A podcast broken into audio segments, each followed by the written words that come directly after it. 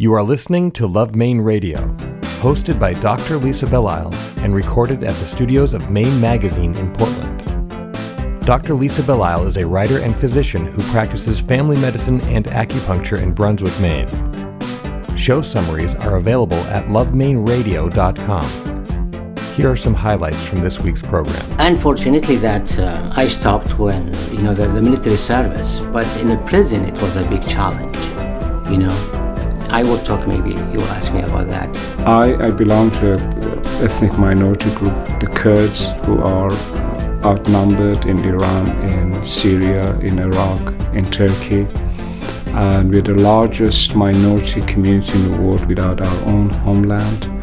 So there's always been this holy desire, this dream to have our own land called Kurdistan and just for having that dream, we get into trouble with the armies and the dictators in all these three, four countries. This is Dr. Lisa Belisle. You are listening to Love Maine Radio, show number 295 Exile, Art, and New Lives, airing for the first time on Sunday, May 14th, 2017.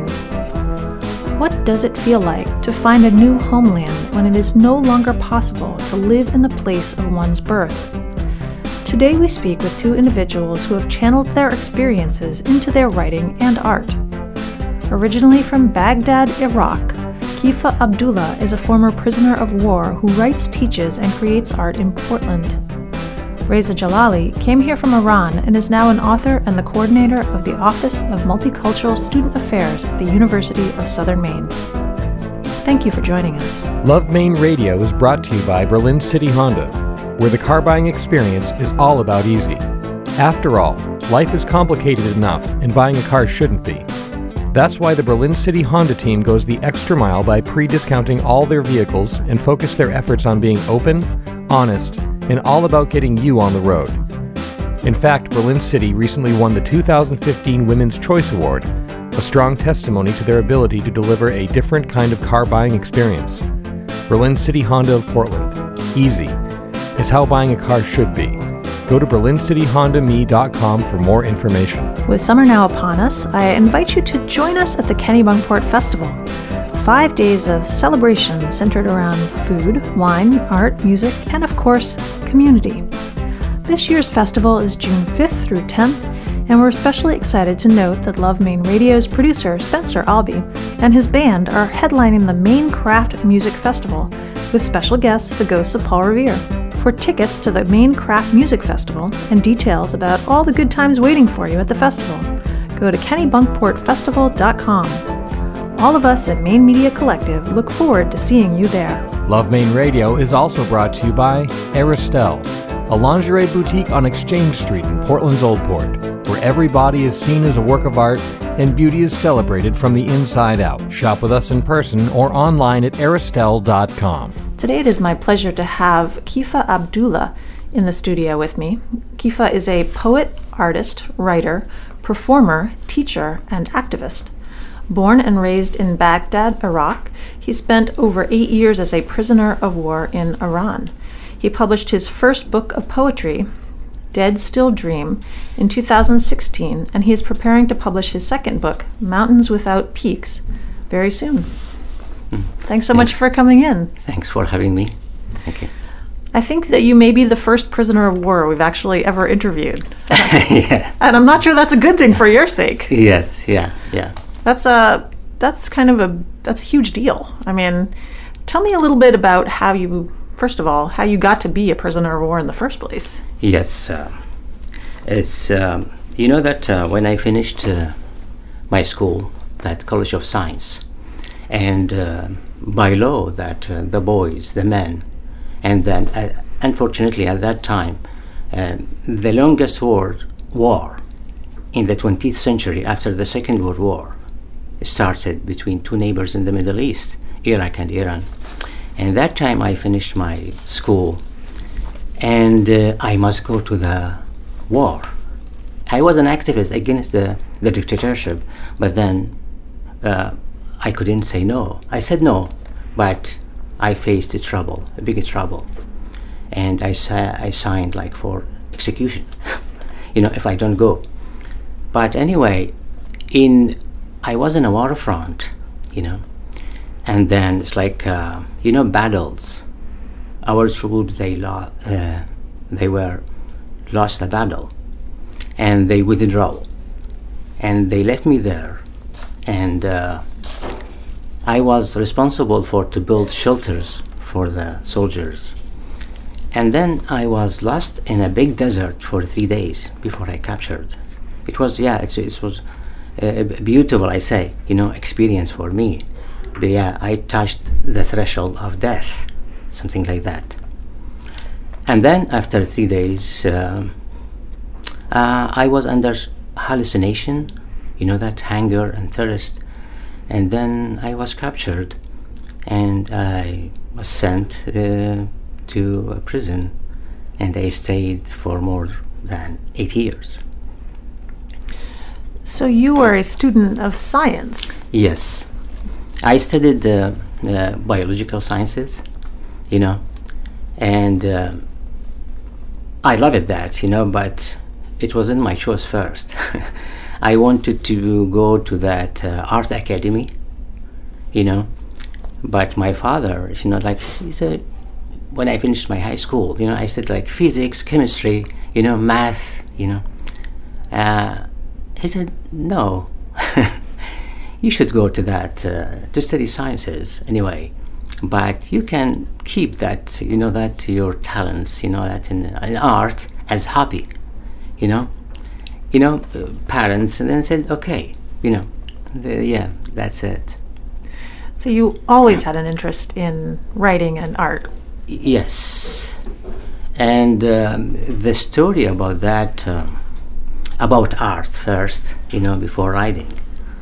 Uh, since I was very young in elementary school, uh, at fourth grade, you know, in art class, the teacher, you know, that uh, art teacher, he stood beside my desk at that time, and he then he said, "Wow, oh, you are an artist." and it was like a shock for me. It's like lightning hit me at that time. And then he said, "You should come to you know that we have after school to the studio." I returned back home. I told my mom. That's it. Okay. Then I returned uh, again to the school. It was so quiet, calm. You know, fourth grade to go to school and uh, and when I reached that um, the studio, and the door was half opened, just like I opened the door. The fir- that moment, you know, the smell of oil colors filled my chest. It was so wonderful for me. Then he saw me. They say, "Come in." That was the beginning, you know. I learned from him since I was very young. But the same story that happened again when I was in a middle school the same that the teacher, uh, the art teacher, uh, he thought that um, you know that uh, I'm very talented in painting, and drawing, and he taught me that how to work on murals. You know, I worked with him and I learned with the, from several teachers, you know, about shadow and lights. I just like developed my experience with teachers. In high school, I was like I, I work like a professional. The, the art teacher say, you are an artist, you know, you should go to the art academy. Then I say, yes, I really would love that. But then the story happened. But I kept. Even that when I was in a college, yes, uh, my colleagues, the teachers, they know me that as an artist, beside that uh, uh, a biologist. But um, unfortunately that uh, i stopped when you know the, the, military service but in the prison it was a big challenge you know i will talk maybe you will ask me about that yes well i'd love to hear about that i'd love to hear one of your poems i believe yes. you've written a poem about yeah. your experience would okay. you be willing to read that for yes. us yeah my pleasure i would like to read that i call that dream one and uh, this is about um, I was in a prison, you know that we were uh, like uh, thousands in a small prison, and uh, with no windows. And this is a poem about that uh, time. Dream. I dreamt of a small window. Through it flows clean air, looking over a blue sky.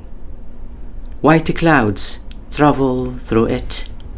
Flocks of birds pass by like air. I dreamt of a small window, the size of my hand, overlooking a sea. My eyes travel in it into distant waves of a blue.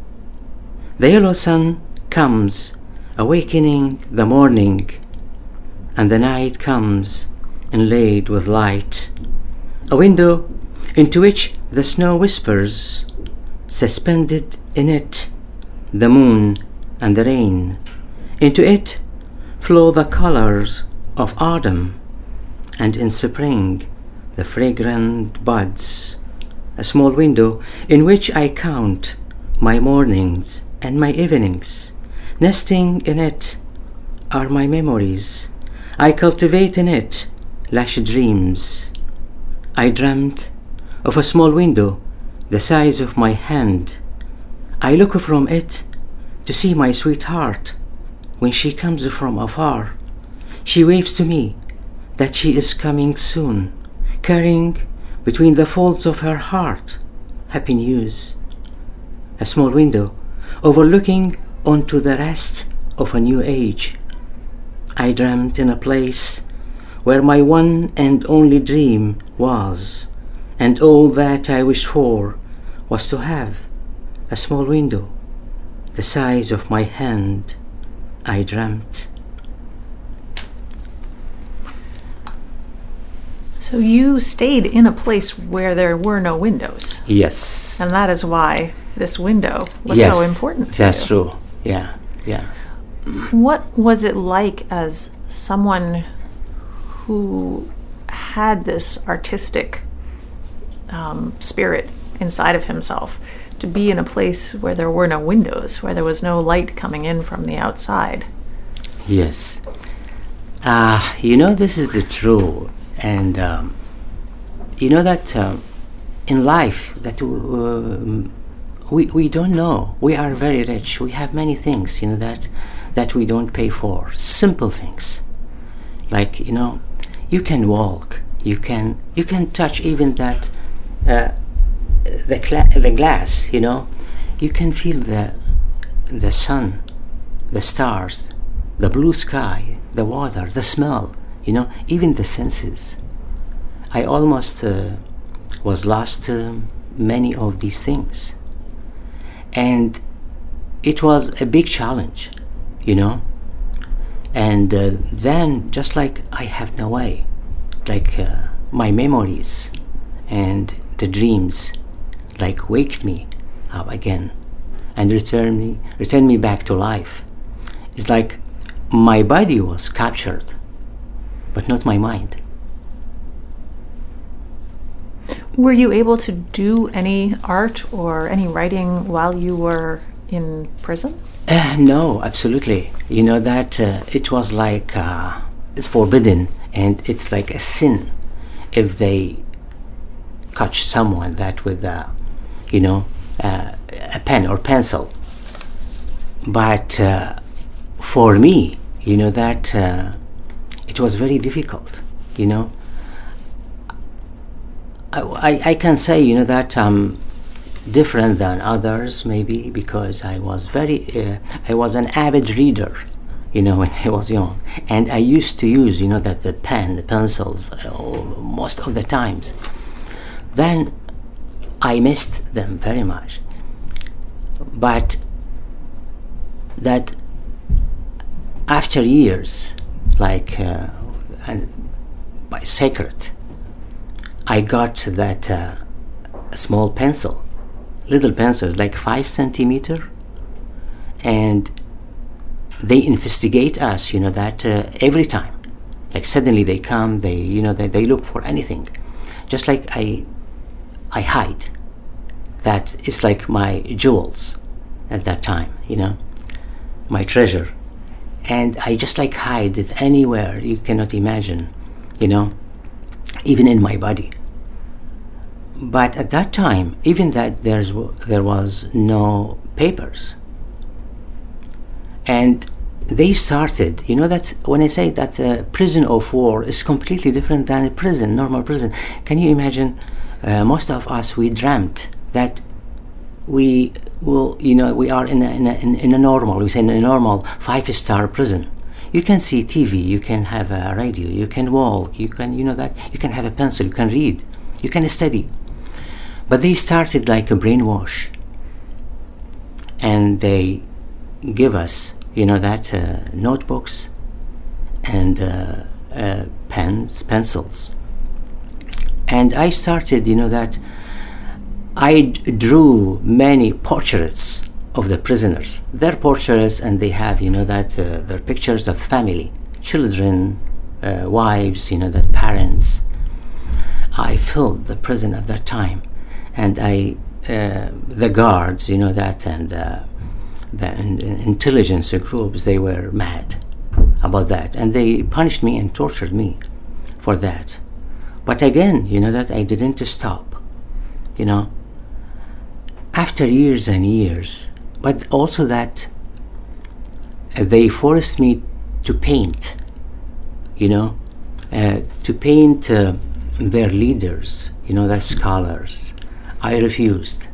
This is like a story, you know, that I, um, maybe I talk too much, that I have many stories to talk about, you know. Uh, I was dying one time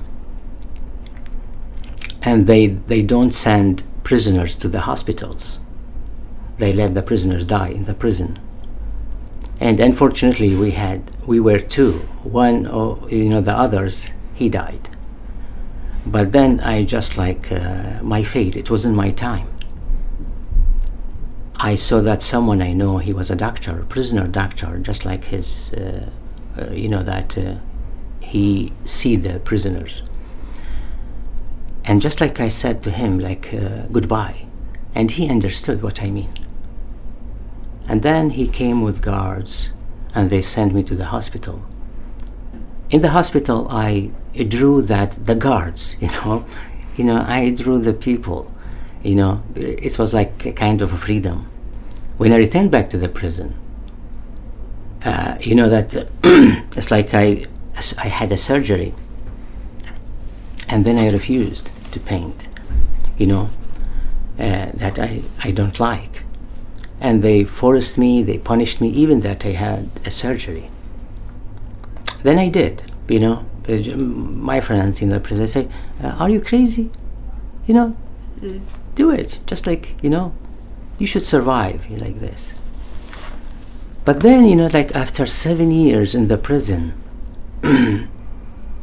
I wrote, uh, like I say, a novel, you know, but in a notebook, in secret, just like I give to enjoy, you know, that with each other, based on a true story that happened in, in the Netherlands. I don't, I didn't see, but also that um, I uh, drew the prisoners and the prison and the barbed wires, you know, that everything. I, I documented everything and just like I kept them, you know, in secrets between the prisoners.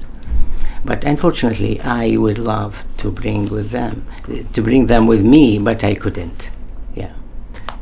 How how is it that you were able to get out? Did they finally decide to release the prisoners of war? Yeah. You know that the war ended in 1988, but we stayed in the prison. You know, there was, there was no deal. But after two years, you know, like uh, that was in 1990, uh, there was like an agreement between two governments, between two regimes, and by help with the International Red Cross. And just like for almost like two months, you know, we were 70,000 prisoners. And the Iranian prisoners almost like uh, 50,000 in, in, in, in, Iraq. And the deal should be like within two months. But the first time when they came to us, they said, we will return, we will return you back. we loved, like with, with Syria, you know, because we heard many times, and just like we, we almost forgot, you know, and uh, we will be released. But then, just like they came again, and my name was in the, the second list, you know, big lists. And that's what happened when I returned. But I was very afraid, you know, to face that the wall after a decade, you know. Yeah, it was a big challenge. How did you come to be in Maine? Yes, um, I say my fate. This is that uh, my my journey in life. But I was a refugee in in the Netherlands, and it's a long story. That um, uh, my life is complex, full of beauty and the scares and the scars. But I had at that time two children, two boys.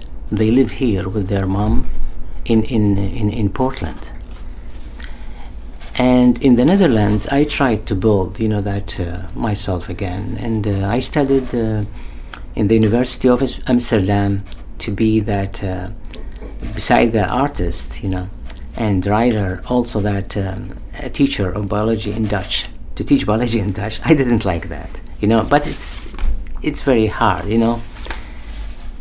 Then I decided to move, you know. Then through that uh, family re- reunion I moved to Portland, Maine.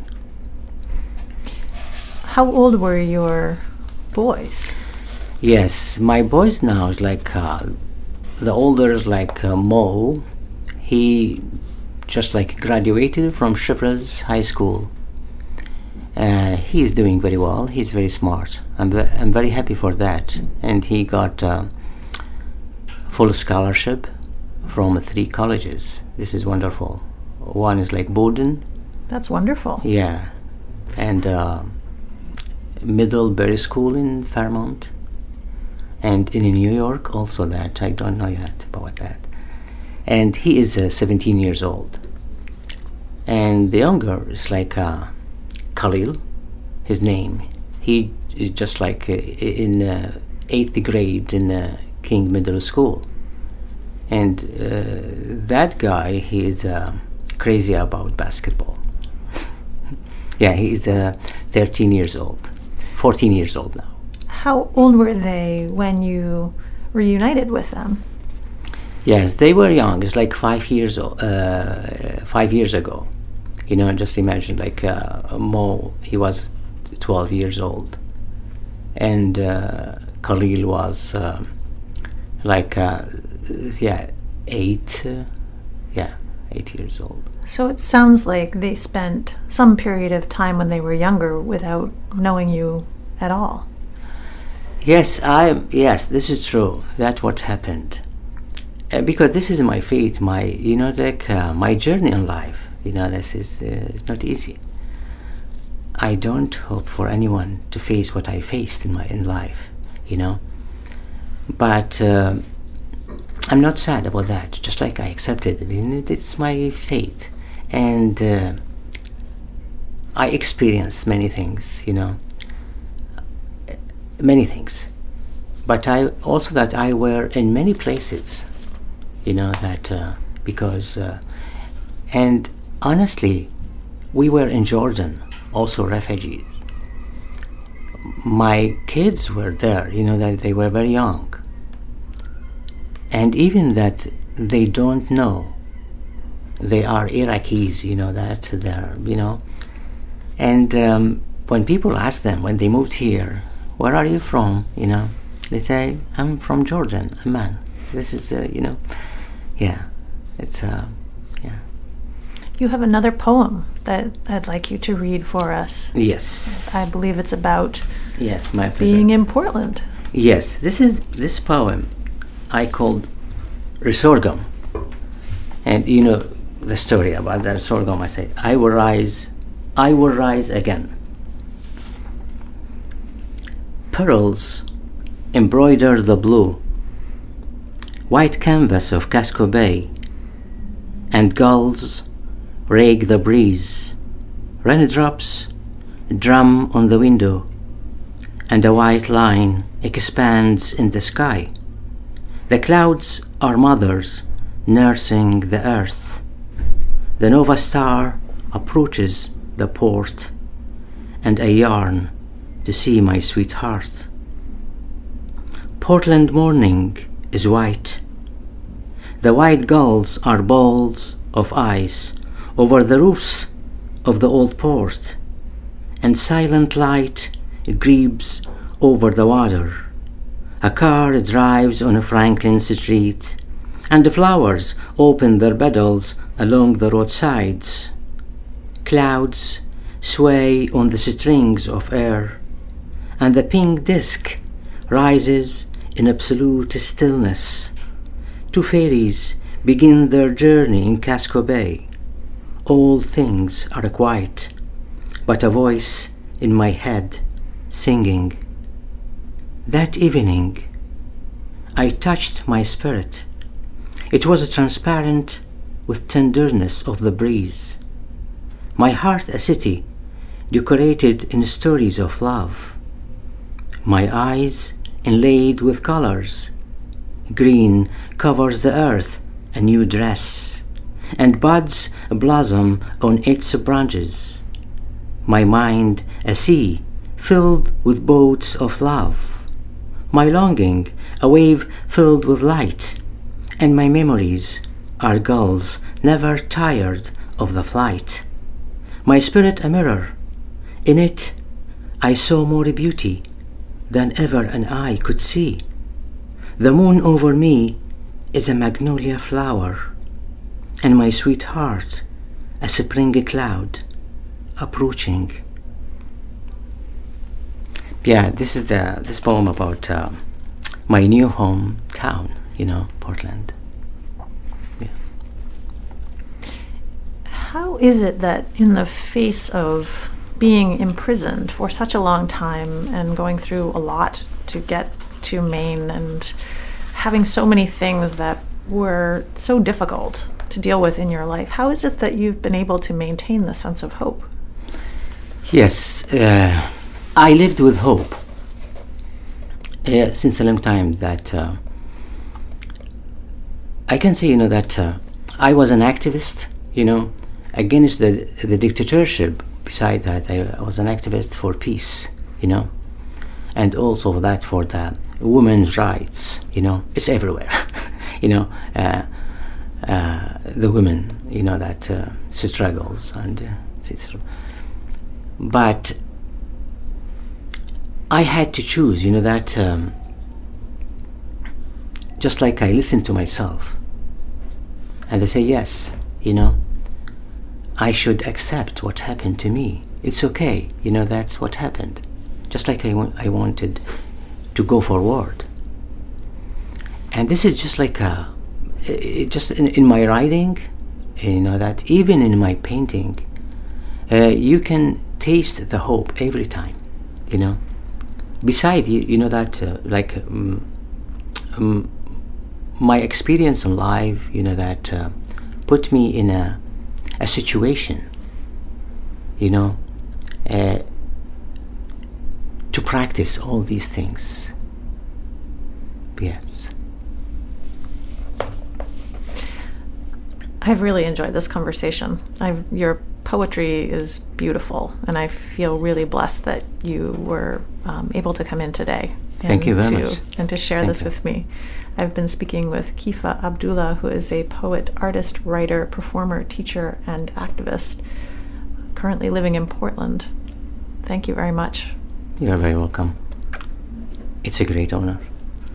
Thank you. Love Maine Radio is brought to you by The Front Room, The Corner Room, The Grill Room, and Boone's Fish House and Oyster Room. Chef Harding Lee Smith's restaurants where atmosphere, great service, and palate pleasing options are available to suit any culinary mood. For more information, go to theroomsportland.com. Portland Art Gallery is proud to sponsor Love Maine Radio. Portland Art Gallery is Portland's largest gallery and is located in the heart of the Old Port at 154 Middle Street. The gallery focuses on exhibiting work of contemporary Maine artists and hosts a series of monthly solo shows in its newly expanded space. The current show schedule includes Nancy Simmons, Elizabeth Hoy, and many more. For complete show details, please visit our website, artcollectormaine.com. It is my great fortune today to have with me Reza Jalali, who is an author and the coordinator of the Office of Multicultural Student Affairs at the University of Southern Maine. Reza co authored the 2009 book New Mainers Portraits of Our Immigrant Neighbors, which told stories of recent immigrants, and has since then published three additional books. Three more books. it's great to have you in here today. Thank you. Thank you. So, I've been interested in your story for quite a while because you. I think in reading originally the New Mainers, um, piece, you talked about this interesting limbo space that you found yourself in as someone who's of now of Maine, but also of elsewhere.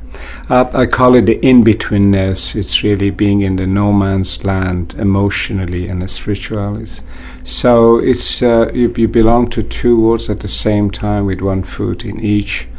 And it, it sounds easy, but it's quite hard. And at times I come across immigrants that uh, seem to live in two wars at the same time and they tend to wear a mask when leaving their homes. And inside uh, their homes they've created this world which is really not real. It's imaginary. It resembles what's home to them. And a small piece of home with old pictures and uh, and things that remind them of home. And then they walk outside and then this other different world. So and, and we see that again in, in, in all immigrants, including myself. Tell me about your growing up years. Uh, I had a happy, happy childhood. I grew up in this small, dusty board, uh, border town between Iran and Iraq called Qasr Shirin. Uh, the Palace of Shirin, named so in honor of the Shirin, the beautiful Armenian queen, and and her tragic love affair with this poor stonecutter. So it's called the City of Lovers in Iran, and because the name of the city actually represents this very ancient uh, love story. And uh, but life was, was was hard at times, and at times uh, I had a happy childhood. I, I, was the nine, the youngest in a family of nine. So uh, it took me a while to understand that I do have just one real parents because to my young eyes I thought I had all my older brothers and sisters. There was such a vast difference in age where all my parents. So I thought I had like six fathers and five mothers and and uh, it was fun and it was just once i got to my teen years i started to write poetry and i must admit really bad poetry and uh, that I, I, started to get into trouble with the secret police and, and then life became difficult I'm I'm relating to your large family story. I'm the oldest of 10. So I was probably I was the mother to many of my young brothers and sisters. And that's not as normal here, I believe. As no, it it's not. It's not. In fact, it's even changed in Iran and many parts of the world. I mean, we, we have only two children. And again, there's a clear departure from the old tradition where families would have 10, 11, 15 so, but it was it was really wonderful, and and being the youngest was of course lots of fun because again you had your older brothers' wives, my sister-in-laws who also would take care of me. They didn't have children of their own yet, and so I had all these people who managed to spoil me. So that must have been difficult when you needed to leave because you were leaving a very large family behind and a familiar community and and the landscape which I loved and I, I, was forced to leave. I was one of those who was kind of displaced because of uh, the international politics of the time. I, I belong to an ethnic minority group, the Kurds, who are uh, outnumbered in Iran, in Syria, in Iraq, in Turkey and we're the largest minority community in the world without our own homeland. So there's always been this holy desire, this dream to have our own land called Kurdistan. And just for having that dream, we get into trouble with the armies and the dictators in all these three, four countries. So it was hard to leave, but uh, uh, I went to India and I had to learn a brand new language, and I was all on my own. And that's how I relate to many of my students here at USM, the asylum seekers, the displaced uh, young persons who are coming from different parts of Africa, Latin America, and Asia to live in Maine. And I see myself in them. And uh, so I went to school and I did quite well. And, and I had I was so naive. I thought I would go back to Iran, ma- marry a Kurdish woman, and, and raise a very large family in the same town. And but I guess I was uh, my fate had something else in mind, and I ended up in Portland, Maine, as a refugee years later. Do I remember correctly that there was some foreshadowing in your life that that you would actually be leading this different fate than other members of your family? That's right. That's right. It seems, according to a tale in my extended family, uh, my fate had been predicted long before when a baby. Uh, the story goes something like that. That like every good good story, it starts with a knock at the door.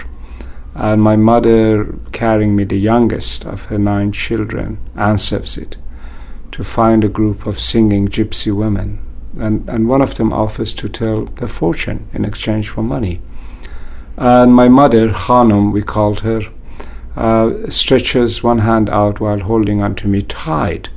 For the common myth back then was that the gypsies would snatch city babies to raise them as their own.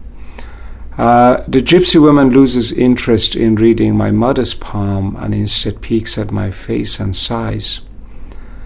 You baby shall drink much water in strange lands, she says in her broken Farsi, her face turning pale because she knows such really not so good news would, would mean less reward. Uh, my mother gets upset on hearing her youngest uh, might move to faraway land to live among strangers, so she curses the unfortunate woman, throws some change at her before shutting the door. And uh, so I heard the story, of course, many, many, many years later. And I was sitting in a hotel room with my mother in Istanbul, Turkey. I couldn't go to Iran, and, sh- and she couldn't get a visa to come and see me once I got to the United States. So we would meet in Europe, and she would leave Iran, and I would go to Europe, and and we'd spend some time sitting together and sharing stories in a hotel room. It was really quite uh, quite strange and surreal. And so we got to talk, and and then she got to. I still get emotional talking about it. Uh, and she, she shared a story with me, and and uh, I had tears in my eyes because I thought, wow, it did it did happen. That that gypsy woman was absolutely right. That I spent uh, almost, I mean, two third more than two third of my life outside of my homeland Yes, so it's strange how these things happen. So it's not bad enough that you need to leave the place of your birth and leave your family, but the fact that your mother can't come visit you and you can't go visit her and that you're both in a limbo. Absolutely, and that's a that's a common story shared by millions of other immigrants that they are unable to go back to their countries of origin and their siblings, uh, the loved ones, cannot visit them here for one reason or the other. And uh, so that has been really part of the, the heartache that, that I could not go back. I did manage to go back years later, but by then my mother had passed away. And, uh, and then she couldn't come here because it's, it's extremely hard for Iranians to obtain a tourist visa or otherwise and uh, and of course the, the disruption in the political diplomatic relationship between Iran and the U.S., which by the way. Uh, they used to be really good friends. I go out of my way to to remind my, my American friends that Iran and the US were close allies. Not that long time ago, some 30, 40 years ago. And it's, it's heart, heartbreaking to see that these two countries, which have so much in common in terms of uh, old friendship, in terms of Americans uh, being responsible for establishment of the first schools in Iran, first girls' schools were established in Iran by Americans. And there's so much shared history between these two nations, and I'm not talking about governments here necessarily, the people. Even if to this day you were to visit Iran, and many American journalists and diplomats would, would back me on this, uh, Iranians as a society are the most pro American communities in the Middle East, perhaps after the Israelis. They love America and everything about America.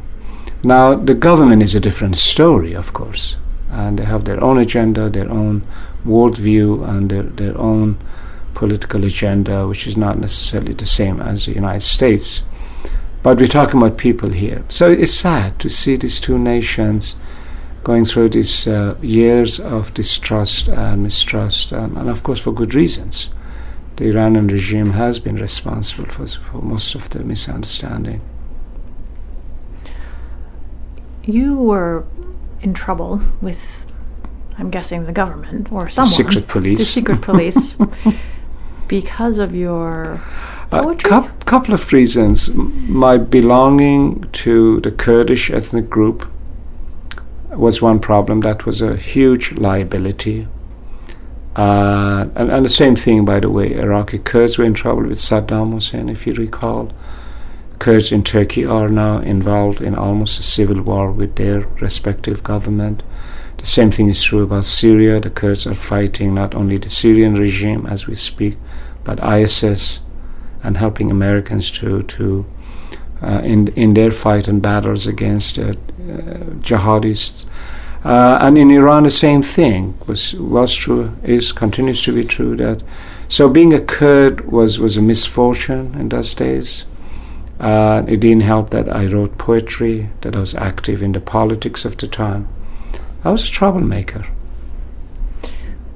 Why would you take that chance if you knew that you were already going to be put into this risky category because you were a Kurd? Why would you put yourself even further at risk by writing poetry and being an activist? The short answer I was young and foolish. and and and I loved the politics of my time, and I and I did not like what was going on with Kurds, how we were treated. We lived like shadows in our own homelands. We were the second-class citizens, men and women, and and the government went out of its way to tell us that we did not exist. We were the indigenous. We are the indigenous people of that land and uh, and so there was this cultural genocide against Kurds in Iran. Now there were physical genocides against Iraqi Kurds, uh, but in our case they, they, were trying to stop us from speaking our language, uh, wearing Kurdish clothes, and and also listening to Kurdish music, playing Kurdish music, and I did not like that. So really, going back, maybe I would have not done that Perhaps I would have stayed away from the politics of the time and focused on writing better poetry. I don't know. So it wasn't because your poetry was not good that they were giving you art. Uh, it was just that your poetry. My poetry them. just happened to be bad. that really, we didn't have a secret police saying, oh, you write bad poetry, you're going to get into trouble. That actually would be quite nice. That would be an ideal world where you would have an office going after bad poets. Now it was really it was worse than that. In all seriousness, that that uh, uh, again, and my story, by the way, is quite universal. Young persons, be it in Argentina, being in Turkey, in Syria, in France, uh, in the United States, we see young people now participating in marches against the current administration. So it's the same story almost everywhere that young persons uh, continue to be engaged and involved in, in the politics of that their time and their land. And it's not really bad news necessarily. We want young people to be involved and engaged. I think the opposite of that can be horrible. If young people stop stop caring for the for the planet or stop caring what goes on in their in, in their countries and their societies. You are the coordinator of the Office of Multicultural Student Affairs at the University of Southern Maine. And I'm guessing that you've seen, over the time that you've been doing this, some interesting changes. Absolutely. At times I talk about that it feels like we went to sleep one night in Portland, Maine, only to wake up the following morning to see the world has come to our harbor. The change has been uh, dramatic, it's been amazing. When I came to Portland, Maine some 30 years ago, there were very few immigrants. And now, again, it's unbelievable. If you were to walk down Forest Avenue Drive, down Forest Avenue, you would see the number of stores, businesses owned and run and managed by, by immigrants and and it's quite amazing because all this is happening in a state where it still continues to have the off-putting title of being the whitest state in the country, but that's changing in a southern part of the state. One out of five residents in the Greater Portland area is now a new Mainer. So yes, in my uh, office at the university where I work, I've seen a change when we started this program uh, we had perhaps 20 to 30 new Mainers. I'm not talking about international students, that's a different program. I'm talking about folks who are here as immigrants, as refugees, asylum seekers, or children of immigrants. And, and now we have our numbers are close to 500. And I personally know that in perhaps five years, if not less, um, we would have a thousand or fifteen hundred. We would have perhaps half of our student body as new Mainers. And I make that assumption and, and estimate that based on the number of new Mainers studying in middle schools in the greater Portland area, high schools. Deering High School, to give you an example, now has more minority students than, than non minority students. Two years ago, uh, they, they crossed that threshold, historic, that here you have a high school in Portland, Maine, with larger number of minority students than, than white students. So we hope that some of them would end up at, at University of Southern Maine, and if some of them show up at our doorsteps, we should be all set because we are we are in need of students. Our enrollment has been down and, and we need more students as other universities across the nation do. do. So it's good news and uh, there are opportunities, there are challenges, but I, I like to focus more on the opportunities. And to me, it's, a, it's an old story. It's, there's nothing new about this. This is a story of America. This is part of the narrative of America. Waves of different immigrants, coming here and establishing roots and calling this place home, and in the process, adding to the richness and contribution to the magic we call America. Tell me about your art, your writing, and what that has meant to you as a means of communicating your own personal story. Well, to me, some of these stories need to be shared, need to be told, and there are indecent regimes in my part of the world, dictators, tyrants, who who go around renaming towns and rivers and mountains and trying to rewrite the history. So to me writing in exile is one way that I could make sure some of our stories uh, will not be forgotten. I write about the faceless, the invisible people of the world, some of them whom arrived here as refugees and asylum seekers. I tell their stories, my own story. And again, I want to make sure that that some of these stories are kept for, for future generations. The heartaches of having to leave Kurdistan and coming here to start a brand new life. And and and how painful that can be at times. And at the same time it can be a very positive experience. It can be a transforming experience. So my writings in my writings i try to give life to not only the people who are no longer with us but also the old keys to buildings which, which no longer stand. And I, I remember when my mother was a refugee, became a refugee in her own country, in Iran, forced to move to a safer part of the country because of the Iran Iraq war, which went on for eight years. Uh, she would wear a key around her neck. And by, by doing so, she was reminding us of our ancestors' home, which we had lost through the war. And I thought that was so unique and wonderful. Till I realized that that it wasn't only my mother who was doing that. I, I started to imagine that that that Jewish shopkeeper in Poland was forced to leave his business and and his community because of the violence, uh, the Hitler era violence in, in Germany, must have also had a key around his, his, his neck, perhaps, to remind him of what he had lost. So these are universal stories of, of loss, of uh, uh, sense of despair.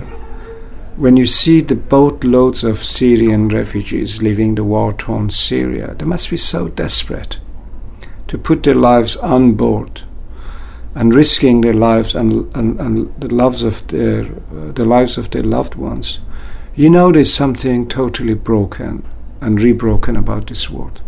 So as an artist, I'm trying to write about that, how broken our world is, and perhaps can we repair it.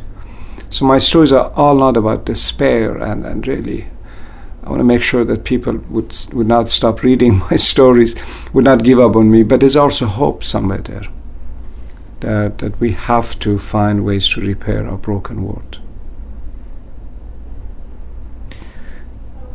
When you speak to your own children in your own family about. They don't listen to me. I'm Oh. kidding. I'm totally That's kidding. shocking. I'm kidding. Somebody whose kids don't listen to them. How strange. Uh, but let's assume at some point they will listen. They would listen. Most children, uh, my experience, at least with my kids who are a little older, is that they eventually come back and they start listening they do. again. Yes.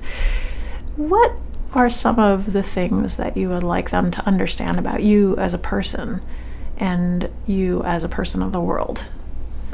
Well, now they're older and listen to me. They're in, in college, both of them. But when they were younger, they must have thought me as this crazy dude who listens to this strange music and then sometimes wipes a tear after listening to the music and looks at these old black and white family albums and then has these books in strange languages and spends tons of his time listening to the news and worrying about what's going on in the Middle East.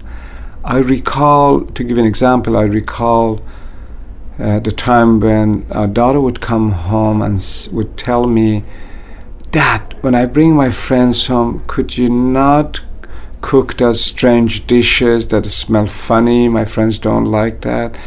Can't you be, she would say that to my wife and I, can't you guys be like normal parents and, and just serve us like pizza?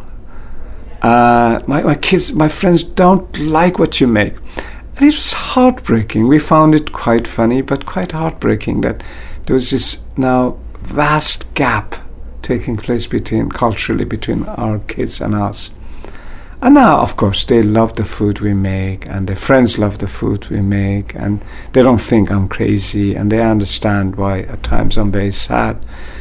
Uh, so, as you said, they, they come around, but uh, children of immigrants really live in a different world than us, than the parents. So, the generational, intergenerational tension starts soon they become immigrants much faster than we, we do. We do it reluctantly. We, we keep on hanging onto that old word because this is fa- fading hope and it fades as the time goes by. Then maybe, maybe going back would become a possibility.